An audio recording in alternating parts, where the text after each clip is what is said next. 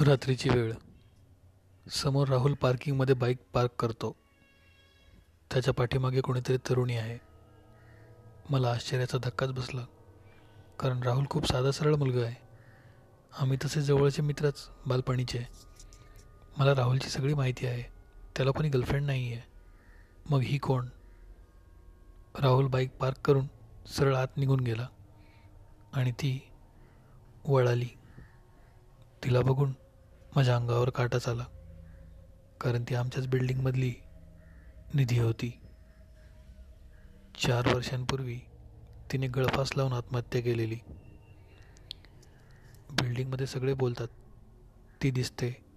ती फक्त पुरुषांना दिसते आणि अविवाहित पुरुषांना ती झपाटते. ती आता हडळ झाली आहे. आजपर्यंत मी हे मान्य करत नव्हतो. हसण्यावर नेत होतो. भूत भीत सगळे झूट आहे. असे बोलत होतो. पण आता ती माझ्यासमोर खिडकीच्या गजापलीकडे मी भारावल्यासारखा खिडकीपाशी गेलो आणि अचानक लाइट लागले.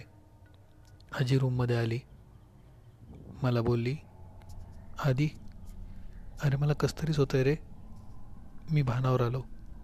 आजी घामाघूम छातीवर हात ठेवून चेहरा असा की अत्यंत वेदनादायक. मी धावत पुढे गेलो. आजी कोसळली. ती कायमचीच. तिने वेळच दिला नाही. ती गेली. उद्या आजीचा दहावा. रात्रीची वेळ. मी उदास अंधारात बघत अचानक हालचाल. भिंतीवर एक सावली. हो आजीचीच सावली. आणि आवाज आला. आधी सांभाळून राहा रे बाळा. ती हटळ तुला घ्यायला आली होती. पण मी बघितले आणि मी तिला अडवले. ती मला घेऊन गेली. बाळ रात्री खिडकीत बसू नकोस कारण मृत व्यक्तींचा भरोसा नसतो. त्यांचे जग वेगळे असते. त्या आपल्या जगात आपल्याला घेऊन जातात. खिडकी बंद कर. मी धाडकन खिडकी बंद केली.